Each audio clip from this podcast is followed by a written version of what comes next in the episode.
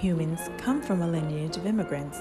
Our first recorded human ancestor, Homo erectus, made his way out of Africa.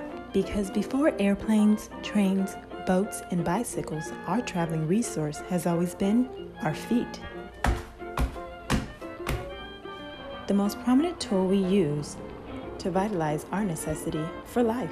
Over time, heritage became the footprint our ancestors left to remind us that the Earth's land marks the spot where our human history began, for it is the only part of the Earth in which our human civilization could be developed.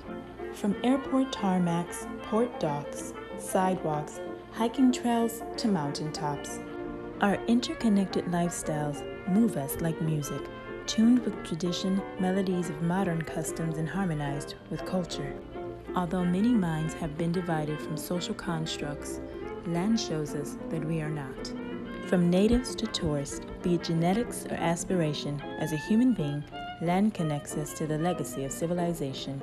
This global stepping stone is our ancestral right as living descendants to share the Earth's land as our home and to treat each visitor and citizen around the world as neighbors. For together we call Earth home. This is the end of episode two What Our Ancestors Want Us to Know. I am your host, The Rhythmic Gypsy. Thank you for tuning in to Lifestyle on Record. Remember, no matter where you land in life, you are always welcome.